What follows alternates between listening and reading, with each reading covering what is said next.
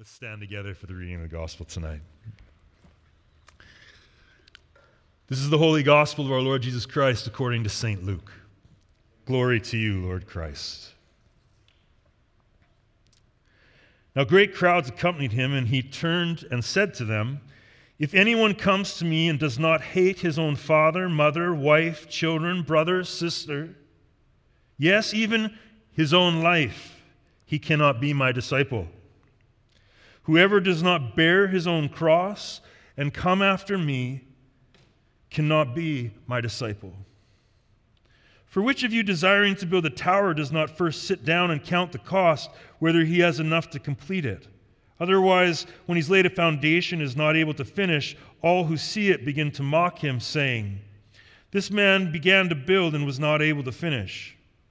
Or what king, going out to encounter another king in war, will not sit down first and deliberate whether he's able with 10,000 to meet him who comes against him with 20,000? And if not, while the other is yet a great way off, he sends a delegation and asks for terms of peace.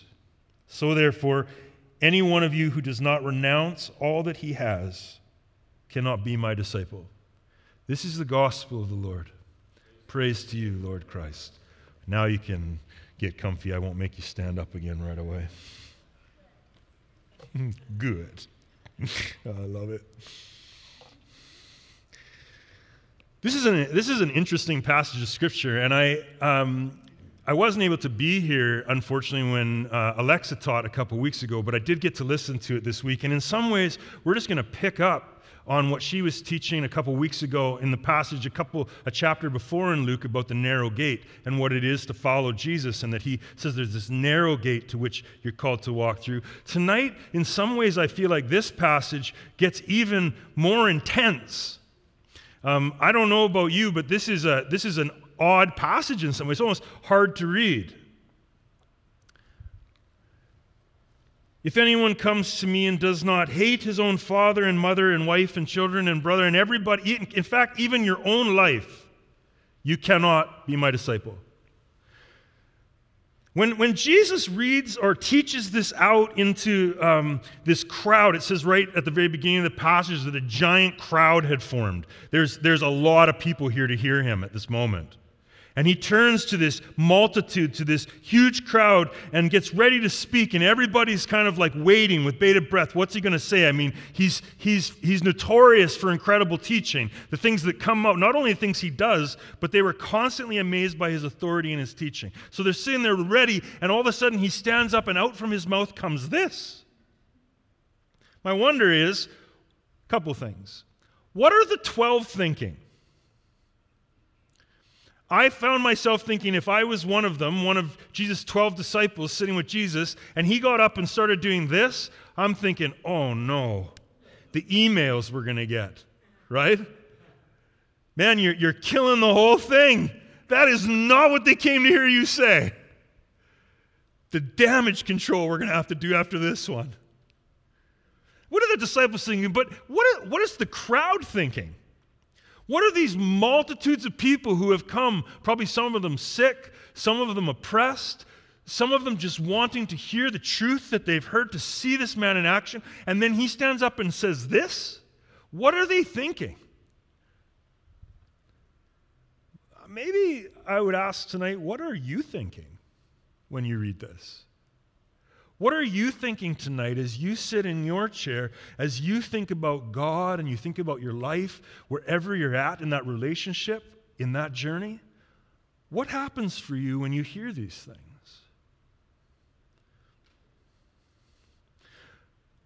But most importantly, I think, for us tonight, and where I want us to spend our time and our attention is here. What is Jesus thinking? What is going on for him here? What is Jesus trying to do? What is he trying to say? We read this, and I know for me, when I read it, and even when I read it tonight, it feels intense at the very least. Right? It's, it's like, wow, okay, we're getting serious here. What is it that Jesus is thinking? What is it that he's trying to say to our hearts tonight as we hear this passage from the Gospels. Jesus goes on to use a couple of examples of that I think give us a hint at what it is is his motivation. What's his heart in a, in a message like this? And the first thing that stands out to me in the place where I want to rest tonight is when he says, Whoever, sorry, where is it? For which of you, desiring to build a tower, does not first sit down, count the cost, and on he goes. But the word that stood out to me as I studied and prepared for tonight was this word desire. Which of you who desires? My question for you tonight, and it'll come up many times as we look at this passage, is this What do you desire? You were created as men and women in the image of God to be people of desire. You have desires, and desire, the, the, presence of desire in you is not inherently bad. I think sometimes in the church we've come to this idea that somehow I've got to kill all my desires and live without desire. Just kind of like, and in some ways, it, if you do that, you become almost void of humanity. Because it's not how you were created. You were created with longing, you were created with desire. But what happens is that sin enters into our lives and into our world, and it touches our hearts, and suddenly we watch what happens in that place to our desire. This place of desire starts to morph and shape and actually get perverted by sin. And suddenly we find that, yes, we're people of desire, but our desire becomes for things that will not serve us, things that will not bring us life, things that will, in fact, almost harm us or harm others. Right? So you are wired as a person of desire. You, you, you're supposed to have them. Christ put them in you when he created you. Sin taints desire, but the good news is that Christ on the cross and in the power of his resurrection sanctifies desire. That part of what he wants to do in our lives is to bring us to a place where the desires of our hearts begin to mirror the desires of our Father's heart. It's part of the reason, I think, as a side note, why Jesus told us to pray, Thy kingdom come and thy will be done. The desires of your heart, God, let them be the desires of my heart. And we recognize that often in our lives and in our daily lives, we have strong desire, but maybe not for the things of God. So let me ask you again tonight what do you desire? And when I ask you that question, I want you to push past the first thing that comes to your mind.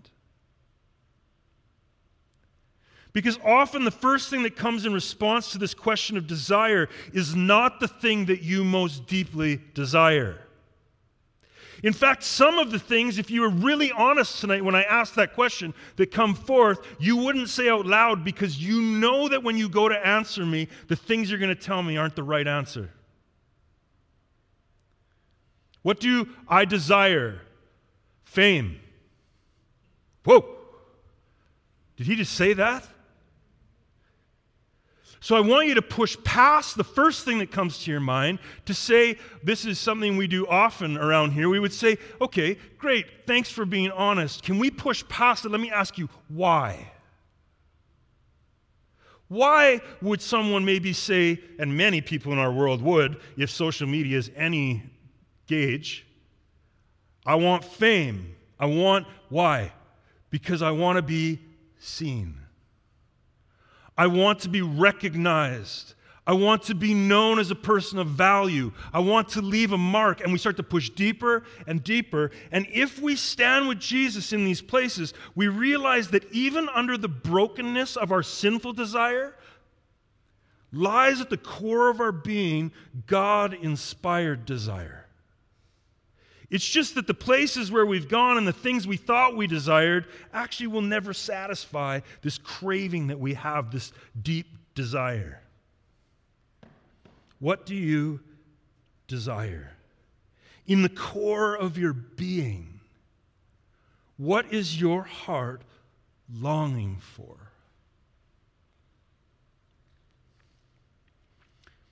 Here in the Gospel of Luke, Jesus is speaking to people, to a crowd who appear to desire him. He starts to speak to this desire to be disciples, followers of Jesus, to come and to walk with him.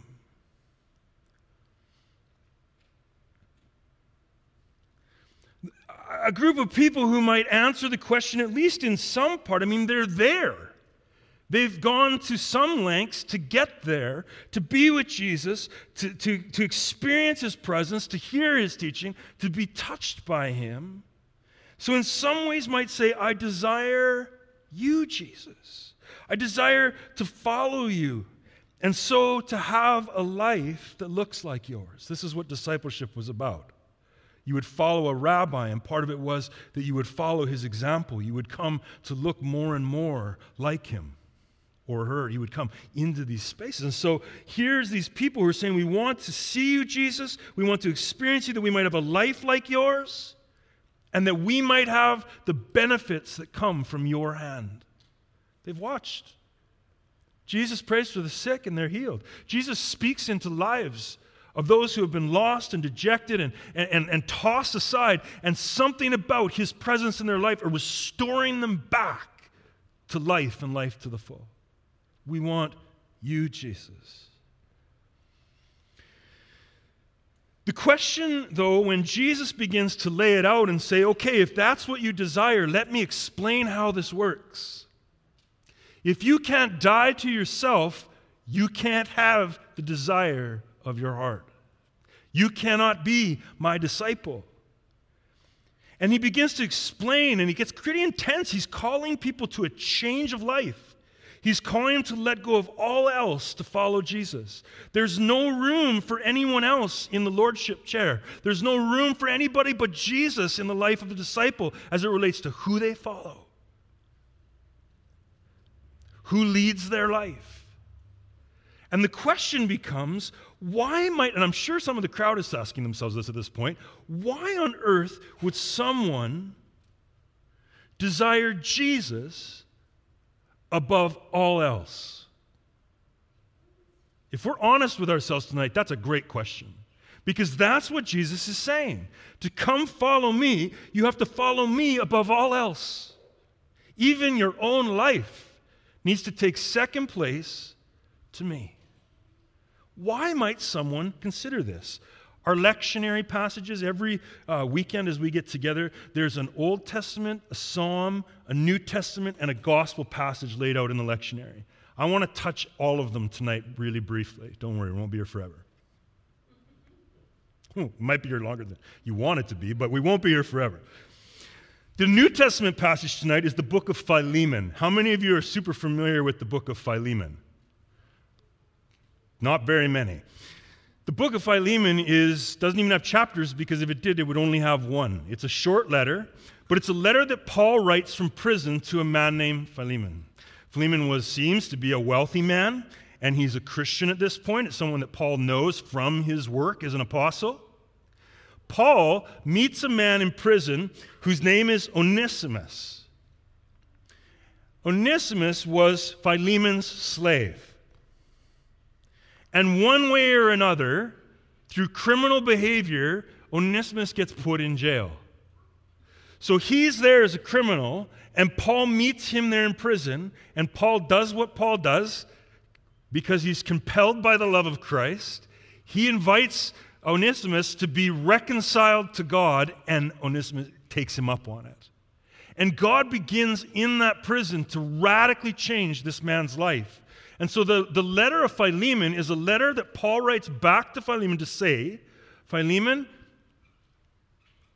I think I'd be within my rights to tell you to do this, but I'm not going to do that because I love you, I, I, I respect you, so I'm going to ask. I'm going to send this guy back to you, and I want you to receive him as a beloved brother. Now, if you understand the culture of the day, this is radical stuff. why might someone forsake all else to follow Jesus? I want to say tonight, just briefly, and you can go read the letter later, you can look at it some more. We don't have a lot of time. But I think this story, this letter of Philemon, is a great testimony to why you might want to lay down everything else to follow Jesus. I think if this slave, now made free, standing with Paul, experiencing the transformation of his life, were here tonight, he would stand up beside me and say, Friends, forsake everything else to follow Jesus. It will radically change your life. But I want to point out that I think everyone in this story is a testament to that. That a slave owner would even consider this says something about how radically God had changed his life. And certainly in the accepting of this man back as a beloved friend, he gets to participate in a transformative reality for Onesimus that would not be possible otherwise. What a great experience. What a freedom. What a life. Why? Because he laid down, he died to himself. He could have went back to the rights. We talk a lot in our nation about rights these days. If Philemon had pulled out his rights, pulled out even the legal like situation, he would have said he could have easily said legally, no. You send him back here and he goes back to work. He has done what it is that Jesus is calling as disciple. He's died to himself. And Paul, even, sitting there in that prison and getting to witness this, knowing the life that he's walked, and that there he sits in this place, able to not just stare at the walls of the prison and get all depressed and down on himself, but to look around and say, God, what do you want to do here? I think it's an incredible testimony to why someone might desire Jesus above all else, might be willing to put Jesus in that place above all else. What is Jesus thinking when he says these words here in Luke chapter 14? Well, I'll tell you, and, and this was inspired in some ways by what Alexa shared with us last week. I think it's important to recognize what Jesus isn't thinking, what Jesus isn't doing. And I, I, I'm pretty sure of this, I'm pretty confident in this. That Jesus is not trying to say, here's a set of rules, here's a way of life that is absolutely crushing and that I'm giving to just totally overwhelm and weigh you down. He's not saying, if you want to be my disciple, good luck. I don't think that Jesus is trying to say, if you want to be my disciple, you'll have to prove that to me first. Want to be my disciple? Prove it. I don't think that's what Jesus is doing here. Would be radically out of character for him. But sometimes we hear it that way, don't we? Sometimes, even maybe tonight, as I read that gospel passage, there was a part of your heart that felt like that's what Jesus was doing. Friends, Jesus is not saying, if you want to be my disciple, then I've set up a series of challenges and questions and obstacles. And if you can get from here to there, we'll talk. That is not what Jesus is doing. He's not trying to put things in your way to make it difficult for you to be a disciple of Jesus. Perhaps what's happening here is that Jesus actually knows fully and completely what you most desire. I'm going to go out on a limb and say that there's not very many people in this room who could actually articulate their core desire very clearly. But let me tell you tonight if you sit here in this place and say, you know, Chad, I'm not even totally sure what I want. I'm not even totally sure what I desire. I would say to you this Jesus knows exactly what it is. Jesus knows the core, deep heart desire of your life. He knows the answer to the giant why that surrounds your sin. You know what I mean by that? Have you ever asked yourself that in places of sin, especially the ones you just seem to wrestle with way more than you'd like? You start to say, Why? Why do I do this? Why am I still wrestling with this? Jesus would come and say, There's a desire deep in your heart that left, is left at this point unmet. And I want to say this to you tonight Jesus knows what that is. Even if you don't. So perhaps what's happening here is we have a Jesus who knows our deepest desire and he knows how those desires can be fully and sufficiently met. Not only does he know the deepest desire of your heart, he knows how to meet it.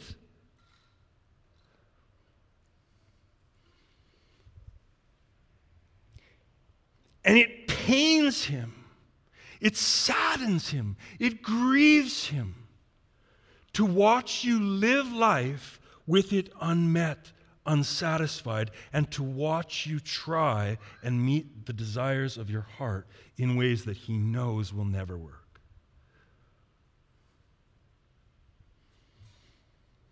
The Old Testament passage in our lectionary readings tonight is Deuteronomy chapter 30. And I've asked Heather to put up these scriptures as we read them so you don't have to flip around. But Deuteronomy chapter 30, verse 15 to 16 says, See, I've set before you. Now remember, this is the end of Deuteronomy, so the law has just been given. The law has just been recalled, right? All the commandments, the way that God has called the people to live. And then he says this See, I've set before you today life and good, death and evil. If you obey the commandments of the Lord your God that I command you today by loving the Lord your God, by walking in his ways, and by keeping his commandments and his statutes and his rules, then you shall have life and multiply. And the Lord your God will bless you in the land that you are entering to take possession of.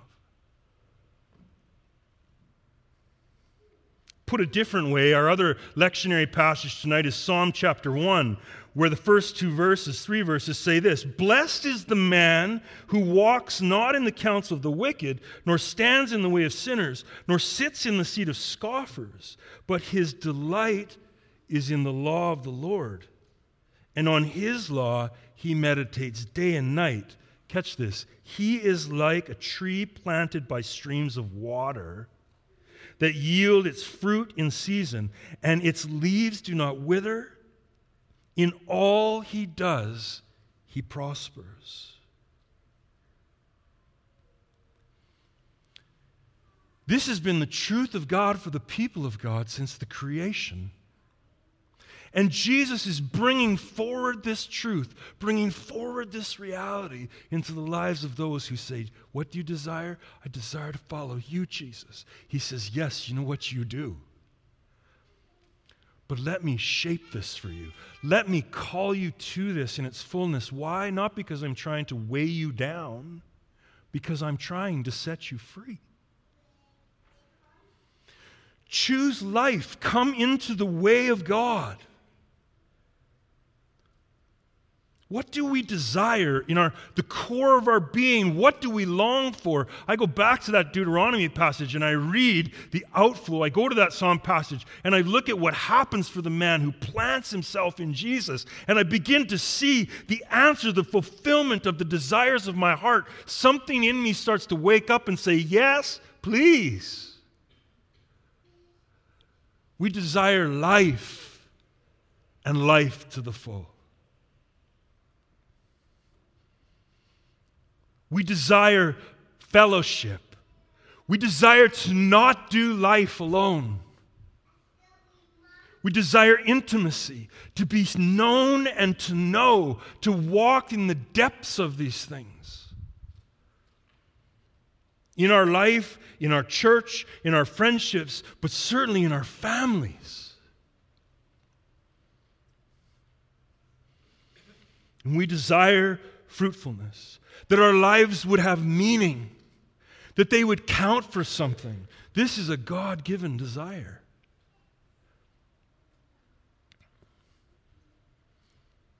And these things that we desire at the core of our being, these deep desires, these are the promises of God to those who abide in Jesus. This is the good news today. These aren't things that we need to desire and never have. In fact, the things of our deepest desire are the very things that Jesus so desperately wants to give to you, to lead you into. And so it's with that heart, with that conviction, with that desire that Jesus then says, if you want to come to me, you have to forsake all else. Why? Because all else on its best day will not meet the desires of your heart. Jesus is certainly not saying, get rid of your mom and dad, they don't matter.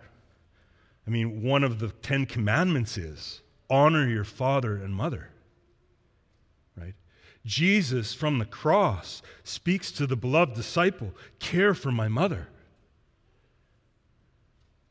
There's concern, right?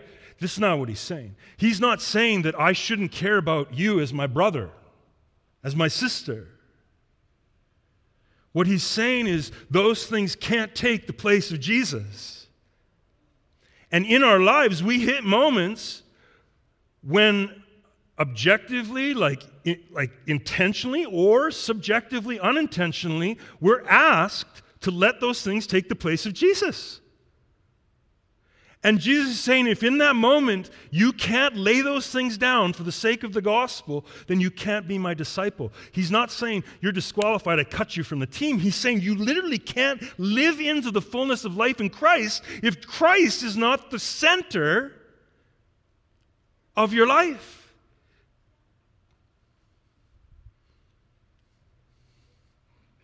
Both of these passages in Deuteronomy and in Psalm clearly speak to what happens if we don't abide. Deuteronomy 30, verses 17 through 18 says, If your heart turns away, you'll not hear. You're drawn away to worship other gods and to serve them. In other words, you put your hope for the desires of your heart somewhere else. I declare to you today that you will surely perish. You shall not live long in the land that you're going over to the Jordan to enter and possess. The promises of God, the fulfillment of your desire, the promised land. You won't dwell in it. You'll lose the very thing you're clinging to or trying to take hold of in that way. The wicked, it says in Psalm 1 4 to 6, are not so. They're like chaff that the wind drives away. Therefore, the wicked will not stand in the judgment, nor sinners in the congregation of the righteous. For the Lord knows the way of the righteous, but the way of the wicked will perish. Friends, desire, the place of longing, is relentless. It will not be ignored. You were created for relationship with the God who created you. You were created to walk in intimacy. You were created to live in a place of worship. You were created to know life and life more abundant. And that desire will not leave you alone. It's relentless, it demands to be met. But as Thomas à Kempis said in The Imitation of Christ, my heart cannot rest or be fully content until rising above all gifts and all created things, it rests in you. To which I say, Well said.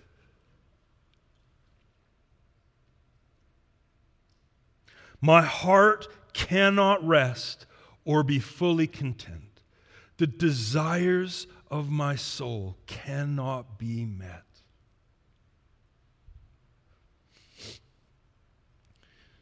Until rising above all gifts and every created thing, it rests in Jesus.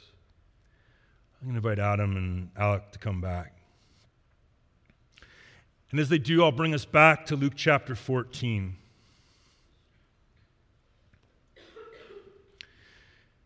And I pray that as we, we, we look at that passage now and, and in the days to come, that you can hear the heart of Jesus to you in the place of your deepest desire. That you can hear there in that place of core desire an invitation from Jesus. Not a, a, a bunch of obstacles that have to be overcome, but an invitation to forsake all else.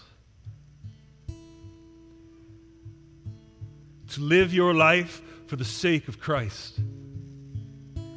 And to know that the very deepest core desires of your life there will be met.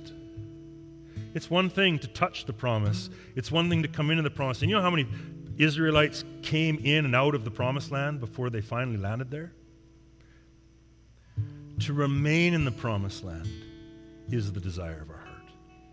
To abide with Christ, to know Him, to know His heart for us, to parent out of that place, to love our neighbor out of that place, to understand and come to know ourselves out of that place. Until we hear and respond to Jesus' invitation here in Luke 14, our desire will go unfulfilled. You may have good days, you may have some, some cool moments, but you will not remain in that place and you will not see the core desires of your heart set at, at, at rest. To not forsake all else is not to give up on desire, that's impossible. It is instead to look for fulfillment where none can be sufficiently found. I can't just choose to not desire or to ignore it, it will chase me down. And in my life, Psalm 27 4 has been, a, has been a life passage for me. It says, One thing have I desired, one thing do I long for, and I might dwell in the house of the Lord all the days of my life, to gaze upon his beauty, to inquire in his temple, to, to meditate in his temple, to be with him. But throughout my life, as, as, the hymn we often sing confesses, I am prone to wander. Lord, I feel it. Prone to leave the one that I love.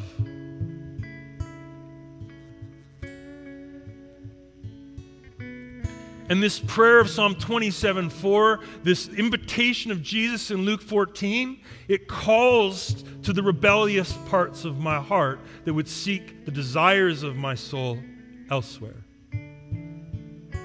And it says, Chad, repentance is your best friend here. And in repentance, why don't you forsake all else? Including the substance of your sin, the place of your self provision. And turn back to Christ, to the one thing that your heart truly desires. Deuteronomy chapter 30, verses 19 to 20. Says, I call heaven and earth to witness against you today that I have set before you life and death, blessing and curse. Therefore, choose life. That you and your offspring may live, loving the Lord your God, obeying his voice and holding fast to him for he is your life. He is your length of days, that you may dwell in the land that the Lord swore to your fathers, to Abraham, Isaac, and Jacob, to give to them. The promise of God to Abraham and then Isaac and Jacob and the people of God ever since for those men was a place. It had a geography, it was a promised land, but understand that with it came an incredible promise that you will be my people and I will be your God. Guys, that's the core desire of your heart. Whether tonight you fully understand that or, or, or, you're wrestling with it tonight, I would encourage you to think about that. That the depths of my soul, the core desire of my life, is that He would be my God and that I would be His Son.